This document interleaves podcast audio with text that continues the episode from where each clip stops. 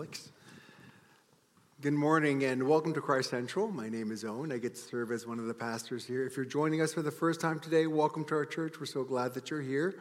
Or maybe today's the first time in a long time. In that case, welcome back and welcome home. Well, last week we started a short sermon series that dealt with an ugly distortion in the church, namely spiritual abuse in the church. And spiritual abuse is when a spiritual leader, whether it's a pastor, elder, or the head of a Christian organization, uses their position, authority, and power to mistreat, harm, or exploit vulnerable people under them. Now, spiritual abuse is an unpleasant and uncomfortable topic, and we're going to talk about it, and I'm going to give you two reasons why. First, it's an important and relevant issue, as far too many churches have experienced spiritual abuse and have been left shattered by it. And two, and more importantly, so that we as a church family might be educated on the topic of spiritual abuse, so that we might resist it, so that it might not happen here at Christ Central. Knowing that it can happen anywhere, even here, will make us more watchful and vigilant against it. Last week, we considered the reality of spiritual abuse in the church, and today and next week, we're going to talk about some practical ways that we can resist spiritual abuse from happening in the church. And because this topic is so controversial and so confusing, we're going to have a time of question and answer. That's going to be on January 28 at 12:30 p.m. in the large multipurpose room, where you can ask any questions about any of the sermons that were preached in this series, or any question related to the topic of spiritual abuse. So if you have a question about spiritual abuse, no matter what it is, you can ask it, and we will talk about it. And you can register for this on the Church Center app. Now, if you have your Bibles, turn with me. We're going to read from two places today. First from Galatians and second from Philippians. So first turn with me to Galatians chapter 5, and we're going to read verses 22 and 23. People of God, this is the beautiful word of our God. Would you please give it your careful attention? But the fruit of the Spirit is love, joy, peace, patience, kindness, goodness, faithfulness, gentleness, self-control. Against such things there is no law. Next, turn with me to Philippians chapter 4, and we're going to read verses 8 and 9. Finally, brothers, whatever is true, whatever is honorable, whatever is just, whatever is pure, whatever is lovely, whatever is commendable, if there is any excellence, if there is anything worthy of praise, think about these things. What you have learned and received and heard and seen in me, practice these things, and the God of peace will be with you all. This is the word of the Lord. Thanks be to God. Amen.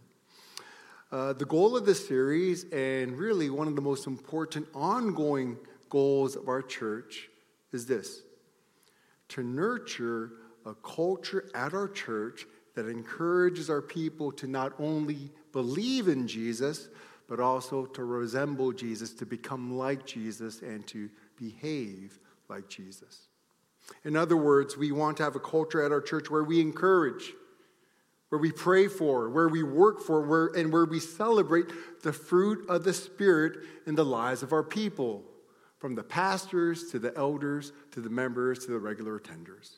We want to have a culture at our church where everyone from top to bottom thinks about and practices whatever is true, whatever is honorable, whatever is just and pure and lovely and commendable, whatever is excellent and worthy of praise, that we would have a culture at our church where everyone thinks about and practices these things, so that the peace of God might be with us as a church family. You see, a church culture that nurtures Christ-likeness is a culture that by definition will resist spiritual abuse, because Jesus and spiritual abuse are antithetical. And if everyone in our church, from the pastors to the elders to the members, are becoming more like Jesus and behaving more like Jesus, then that means that we will have a culture at our church that won't just resist spiritual abuse, but have a culture that promotes spiritual care and healing and health. Now, in order to nurture that kind of Christ-centered, caring, and healing culture, we're going to look at 7 biblical and beautiful priorities and practices. And these priorities and practices are pleasing to God the Father because they are affirmed in His Word. And they center Jesus and call us to follow and to imitate Him. And they can only be done by the power of the Holy Spirit who lives in us as the people of God. These 7 priorities and practices are taken from Scott McKnight's and Laura Barringer's book, A Church Called Tov. Tov is the Hebrew word for good, so the title means A Church Called Good. Now, I don't agree with everything in this book, but there is so much in this book that is not only biblical, but insightful and helpful. I highly recommend it to you if you want to further study this issue on your own, or maybe with friends, or maybe even in your community group. In fact, about a dozen or so Korean American senior pastors around the country will gather together next month for our annual Senior Pastors Retreat. And the main topic of our time together this year will be the topic of spiritual abuse. And we're going to be discussing this book together because every senior pastor knows that they are capable of being spiritually abusive. If they don't, they're fools. Every one of us. We know we're capable of this, so we want to do what we can to resist it and avoid it, not only for the sake of our churches that we love, but also for the safety of our own souls. And so we take this very, very seriously.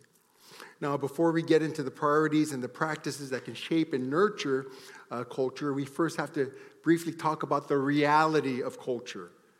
You see, culture exists in any and every social group, including churches. Every church has a culture, and a church's culture is shaped by far more than their beliefs and theological commitments. For example, all the churches in our denomination, the Presbyterian Church in America, we all have the same beliefs and same theological commitments. Every PCA church affirms the Westminster Confession of Faith and the Larger and Shorter Catechisms, and yet, why do churches and the PCA look and feel so different from one another, even though they have the same theology and even though they may have the same ethnic and racial demographics?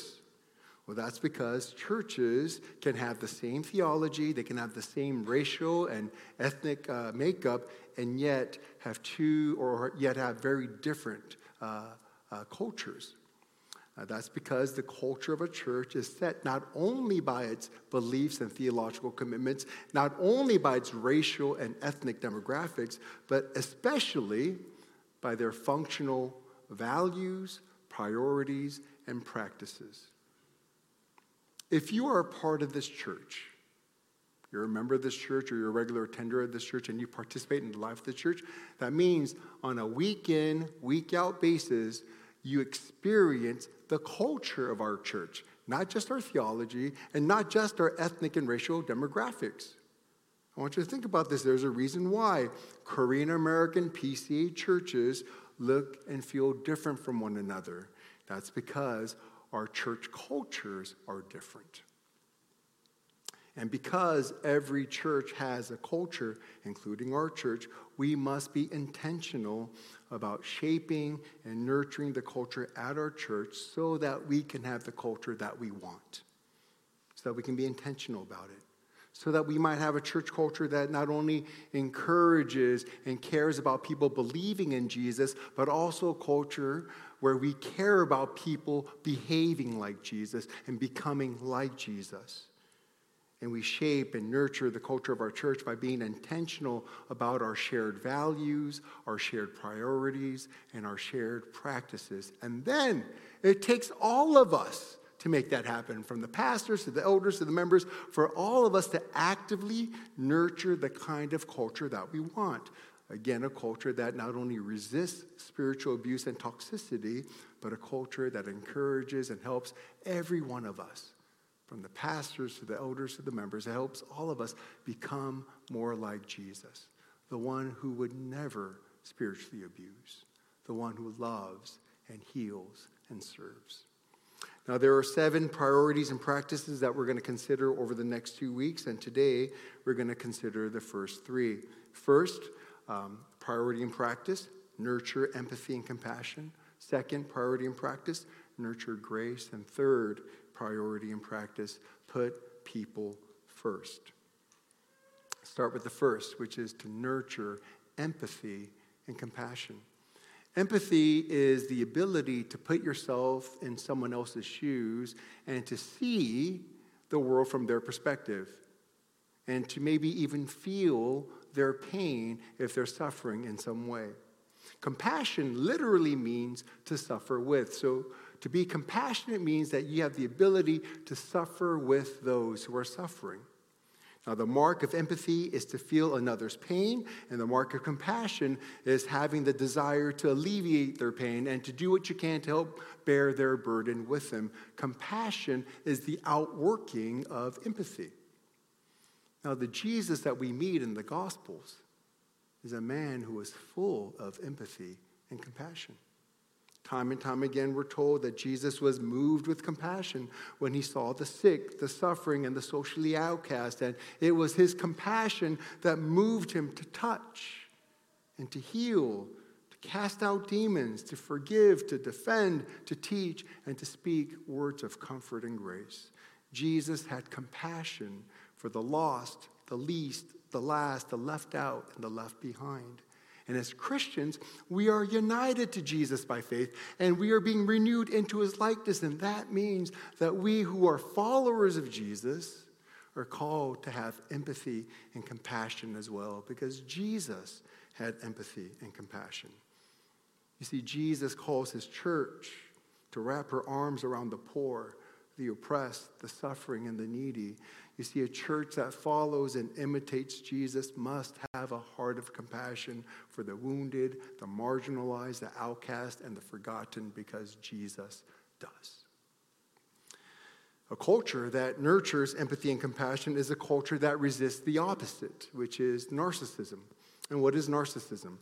Well, narcissism is radical self-centeredness, having an excessive preoccupation with oneself and one's own needs, often at the expense of others. Narcissists are unable or unwilling to recognize the needs and feelings of others. They lack empathy and compassion. A church culture becomes toxic when the members behave in narcissistic ways, when they think only about their needs and their wants with no regard to the needs and wants of other people. And a church culture becomes not only toxic, but also spiritually abusive when its pastors and leaders behave in narcissistic ways. When those in positions of authority and power think only about themselves, do only what they want to do with no regard for the members of the church, and oftentimes at the expense of the members of the church. And so we as a church family must resist and fight against narcissism. And we do that by nurturing empathy and compassion by the power of the Holy Spirit who indwells us. Narcissistic members are toxic.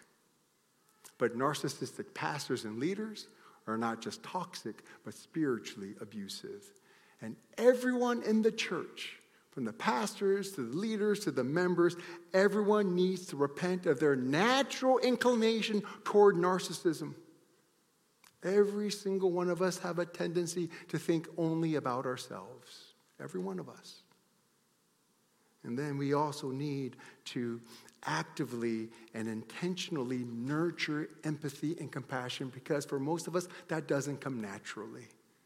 We have to pray for it. We have to work for it. We have to ask the Holy Spirit to cause us to become more empathetic and compassionate. And when we do that, by the power of the Holy Spirit who lives within us, we nurture a culture that resists spiritual abuse and toxicity, and a culture that promotes spiritual care and healing. But listen, it takes all of us to do that, not just the pastors, not just the leaders, but all of us, to repent of our narcissism, all of us, to actively nurture and pursue empathy and compassion. So Christ Central family, let me ask you to ask yourself this question as you're sitting here. Who among us in our church family may be struggling or hurting in some way? Who among us in our church family needs special attention and care? Who among us may need our empathy and compassion? Who among us might feel left out or left behind in some way. Maybe it's the non-Koreans among us that need our empathy and compassion. Maybe it's the older singles among us that need our empathy and compassion. Maybe it's the couples who are unable to have children. Or maybe it's the families with children with special needs that need our empathy and compassion. Or maybe it's those with physical disabilities among us that need our empathy and compassion. You see, to have a church culture of empathy and compassion means that we learn to put ourselves in one another's shoes. And we begin to see life in the world from their perspective. And we begin to feel their feelings, to feel their fears, to feel their frustrations. And then to be moved with compassion to do what we can in small ways and in big ways to help alleviate their pain and to help bear their burdens.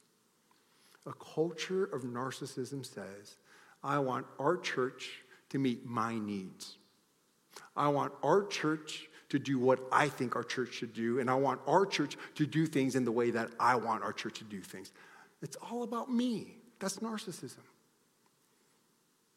But a culture of compassion says, I want our church to meet the needs of everyone in our church family, especially those who are hurting and struggling right now, especially those who feel in some way marginalized or left out in some way. And I want our church to do what we all care about, not just what I care about. And I want us to do it in ways that serves everyone. A culture of compassion says it's about us, all of us together. Listen to these beautiful words by the Apostle Paul from Philippians chapter 2. So if there is any encouragement in Christ, any comfort from love, any participation in the Spirit, any affection and sympathy, complete my joy by being of the same mind, having the same love, being in full accord and of one mind. Do nothing from selfish ambition or conceit, but in humility count others more significant than yourselves. Let each of you look not only to his own interests, but also to the interests of others. So the first priority in practice that will help our church resist spiritual abuse and toxicity is for us to nurture empathy and compassion. Here's the second, and that is to nurture grace. The Gospel of John tells us that Jesus was full of grace and truth. Jesus was the most graceful and the most grace-giving man who ever lived in human history. Jesus was so overflowing with grace that the worst of sinners, tax collectors and prostitutes, felt safe and welcomed around him, while the self-righteous religious leaders felt offended by him and threatened by him. And as Christians, as those who are united to Jesus by faith, as those who are being renewed into the likeness of Jesus, we too are called to be people who are graceful and grace-giving, just like Jesus. So as a church, we're to nurture grace. But how do you do that? How do you nurture grace? Well, you do that by doing two things. First, and most importantly, it begins by personally receiving the grace of God in Jesus Christ. To receive grace means to see and to accept that God has been so good to you, so kind to you. In fact, that God has done you the ultimate goodness. He's shown you the ultimate kindness by forgiving you and saving you in his Son, Jesus Christ. And you did nothing to deserve it. You did nothing to earn it. You were not worthy of it. But God graciously did it anyway. You see, you weren't even looking for God. You were dismissive of God. You rolled your eyes at God. You didn't give a rip about God, rip about the church, rip about salvation. You were just so non-interested. And so God had to take the initiative. So God came to you, and God poured out his goodness and his kindness upon you in Christ, even when you weren't looking for it, even when you weren't asking for it. It's as if God imposed his goodness upon you when you didn't want it. That's grace. Actually, what you deserved was God's condemnation and wrath for your sins. But God gave you the opposite of what you deserved. His love, his goodness, and his kindness. That is grace. Nurturing grace begins by seeing and receiving and rejoicing in God's grace toward you in Jesus Christ. And then, only then, secondly, we nurture grace by giving and receiving grace to and from one another. You see, as those who have first received the grace of God in Christ, we can now give grace to one another and receive grace from one another. You see, only those who have first received the grace of God can give grace to others. You cannot give what you have not personally received.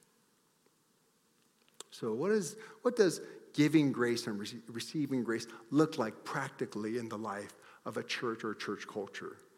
Well, I think there are two things. First, we initiate being good and doing good to one another, even when the other has done nothing to earn it or deserve it or merit it. You see, we don't wait for someone to say something or to do something that will cause us to treat them with goodness and kindness. Most of us do that, right? We kind of passively wait around, and when we see someone doing something that we think merits or warrants our goodness, then we do it. You know, to nurture grace means that we can give what I'm going to call unprovoked goodness and kindness to one another. Even though they didn't ask for it, even though they didn't do or say anything to deserve it, yet we take the initiative and we show unprovoked goodness and kindness to one another. And we're called to do this because isn't that exactly what God did for us? Didn't God show us unprovoked goodness and kindness when we didn't do or say anything to deserve it, and yet God, unprovoked, was so kind to us? And because God took the initiative to be good and to be kind to us, now we can take the initiative to be good and kind to one another. So you know what that means? It means that you can go and write that note of encouragement to someone that seems random to them. They weren't expecting it, but they get it anyway. Or you can go and surprise someone with a gift that blesses them, that encourages them, not because they said or did anything to deserve it, but it was unprovoked on your part. And we do it expecting nothing in return. We do it simply for the joy of giving grace and giving life to one another.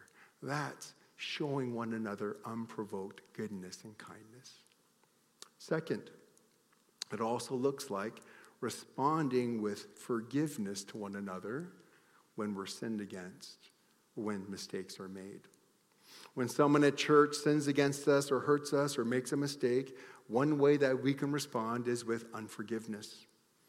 We can be bitter, resentful. We can hold grudges, maybe even wait to get even. We can cut that person off and move on. And let me just tell you, if you do that, you will actively contribute to making our church culture toxic. Terrible place. Or we can respond with forgiveness. We can reconcile and restore broken or strained relationships. We can give that relationship another shot. We can humbly grant forgiveness that we would like to receive if we're ever on the wrong side of sinning and making a mistake. But as we all know, actually forgiving is so hard. It's hard to forgive, isn't it? C.S. Lewis once famously said, "Everyone says forgiveness is a lovely idea until he has something to forgive." That is true. It really only is by the power of the Holy Spirit that we can forgive one another from our hearts, as the Holy Spirit reminds us of how much the Father has forgiven us in Christ. And as recipients of forgiveness from God, we are now called to be givers of forgiveness to one another. You see, a church culture that nurtures grace gives room and space for people to mess up, to make mistakes, and to learn and to grow from their mistakes. You know, fear makes a culture toxic. When people fear messing up or making mistakes because they fear being shamed or slammed, but grace drives out fear. Grace says that we don't have to be prisoners of shame to our mistakes, but we can be students of our mistakes, learn and grow from our mistakes. And because we all sin and we all mess up, we all need grace, don't we? And so we need to give grace to one another. We need to be able to humbly receive grace from one another. You know, when we're tired and stressed, every single one of us, I don't care how long you've been a Christian. I don't care if you're an elder or pastor. We're all capable of saying and doing things that are hurtful when we're stressed out and exhausted and overwhelmed. And when members won't forgive, they create a toxic culture of fear. And worse, when pastors and elders can't forgive, they create a toxic and spiritually abusive culture of fear.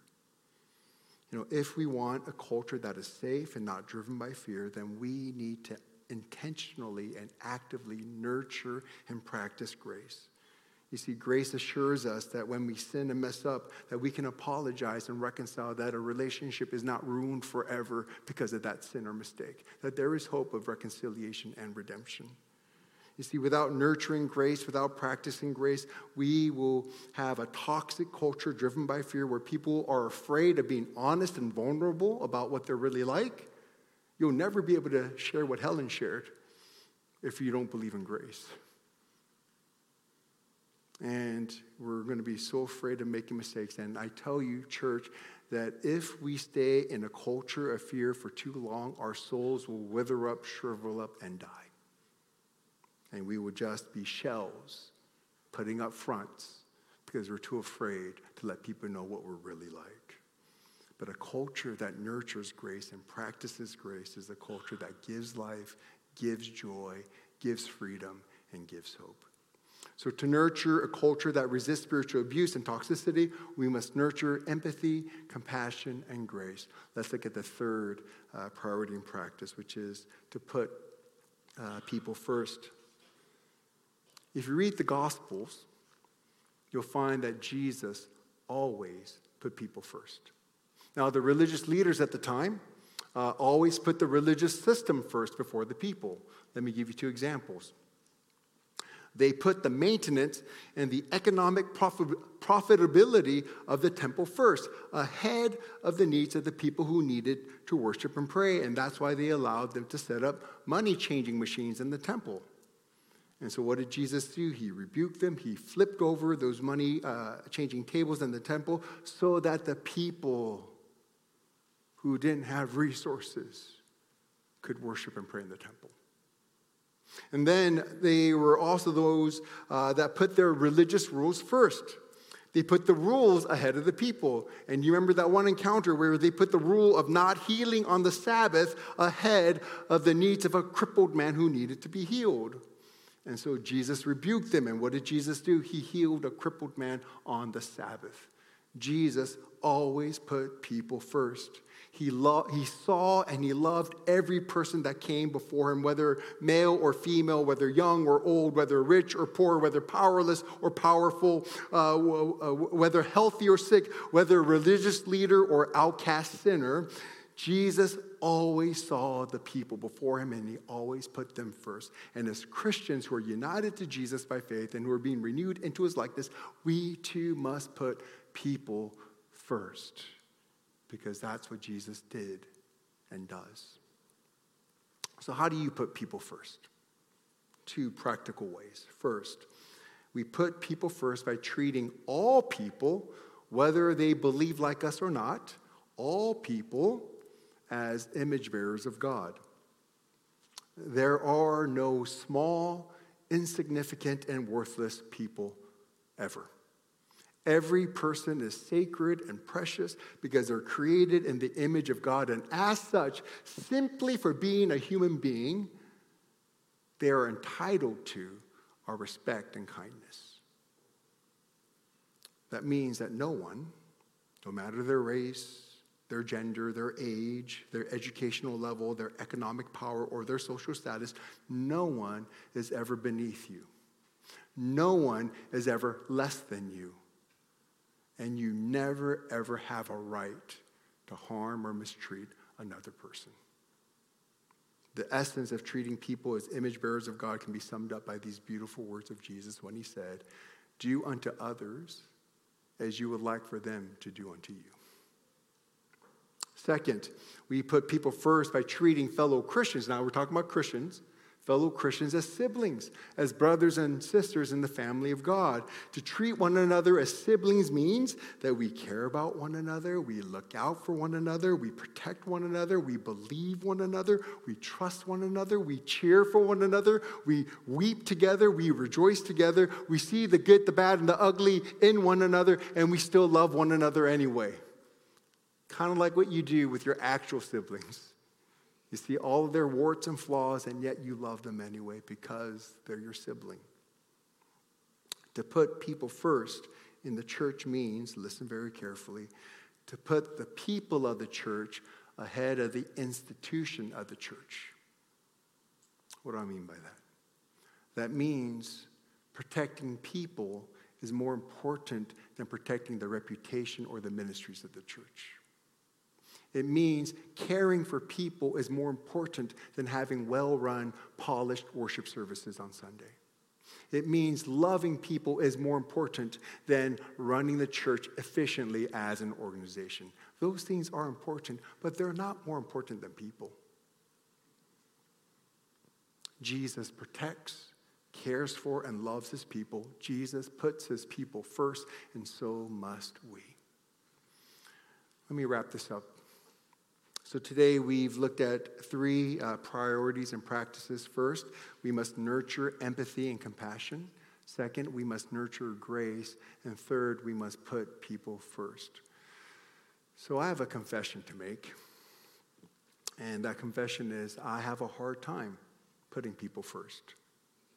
I tend to put projects ahead of people. And I'm going to give you one example that's kind of tame so you don't dislike me too much, okay? So in my home, I find myself putting clean rooms ahead of my adult children.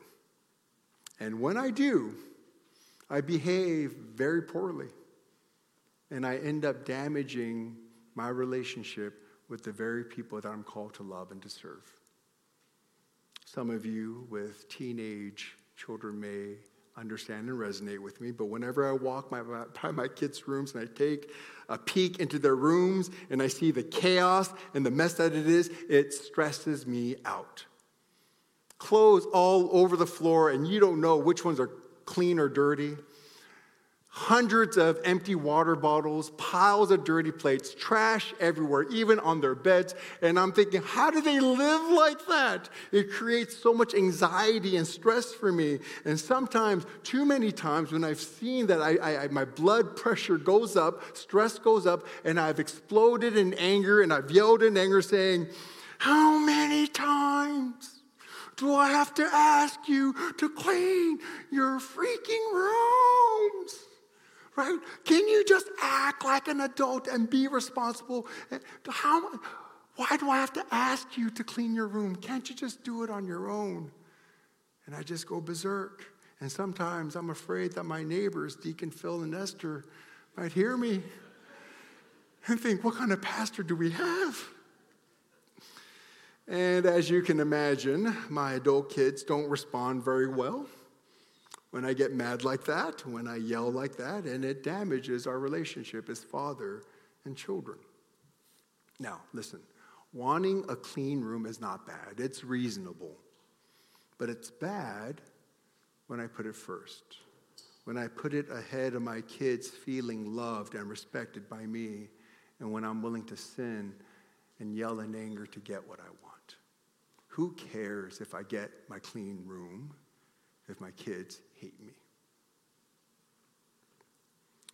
One day, after I saw that their rooms were a great chaotic mess again, instead of yelling in anger, I texted them. I know, you gotta do what you gotta do. And I calmly explained in my text that it stresses mom and me out when we see their room so messy, even if it doesn't bother them, but it bothers us. And I respectfully asked them to clean their rooms for our sake. I didn't demand it in anger. I requested it with respect. And then my son Caleb texted back, which was shocking because he never texts back. But he responded this time, and this is what he texted. And I'm going to show you verbatim on the screen with all the grammatical whatever. And this is what he texted back. This is a good example of how to communicate. That you don't want it done just to be done. And that it bothers you, but without yelling and being mad. Nice job.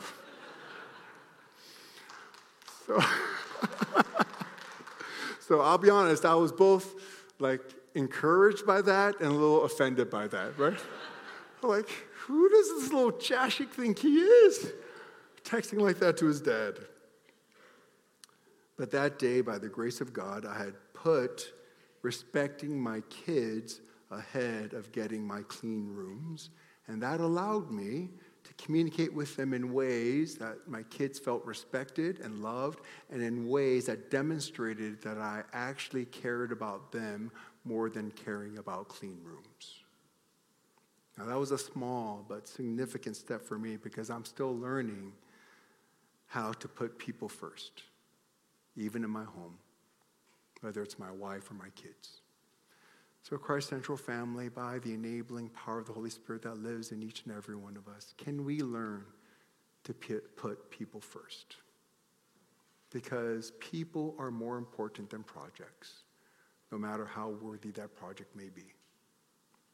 And let us nurture empathy and compassion and grace so that we might nurture a culture at our church that not only resists spiritual abuse and toxicity, but we might nurture a culture where everyone, from the pastors to the elders to the members, where everyone is encouraged to not only believe in Jesus, but to become like Jesus and to behave like Jesus. And if we can do that, friends, we won't just resist spiritual abuse and toxicity at our church, but we will rejoice the heart of our Father in heaven. And we will know and experience the peace of our God. Let's pray together.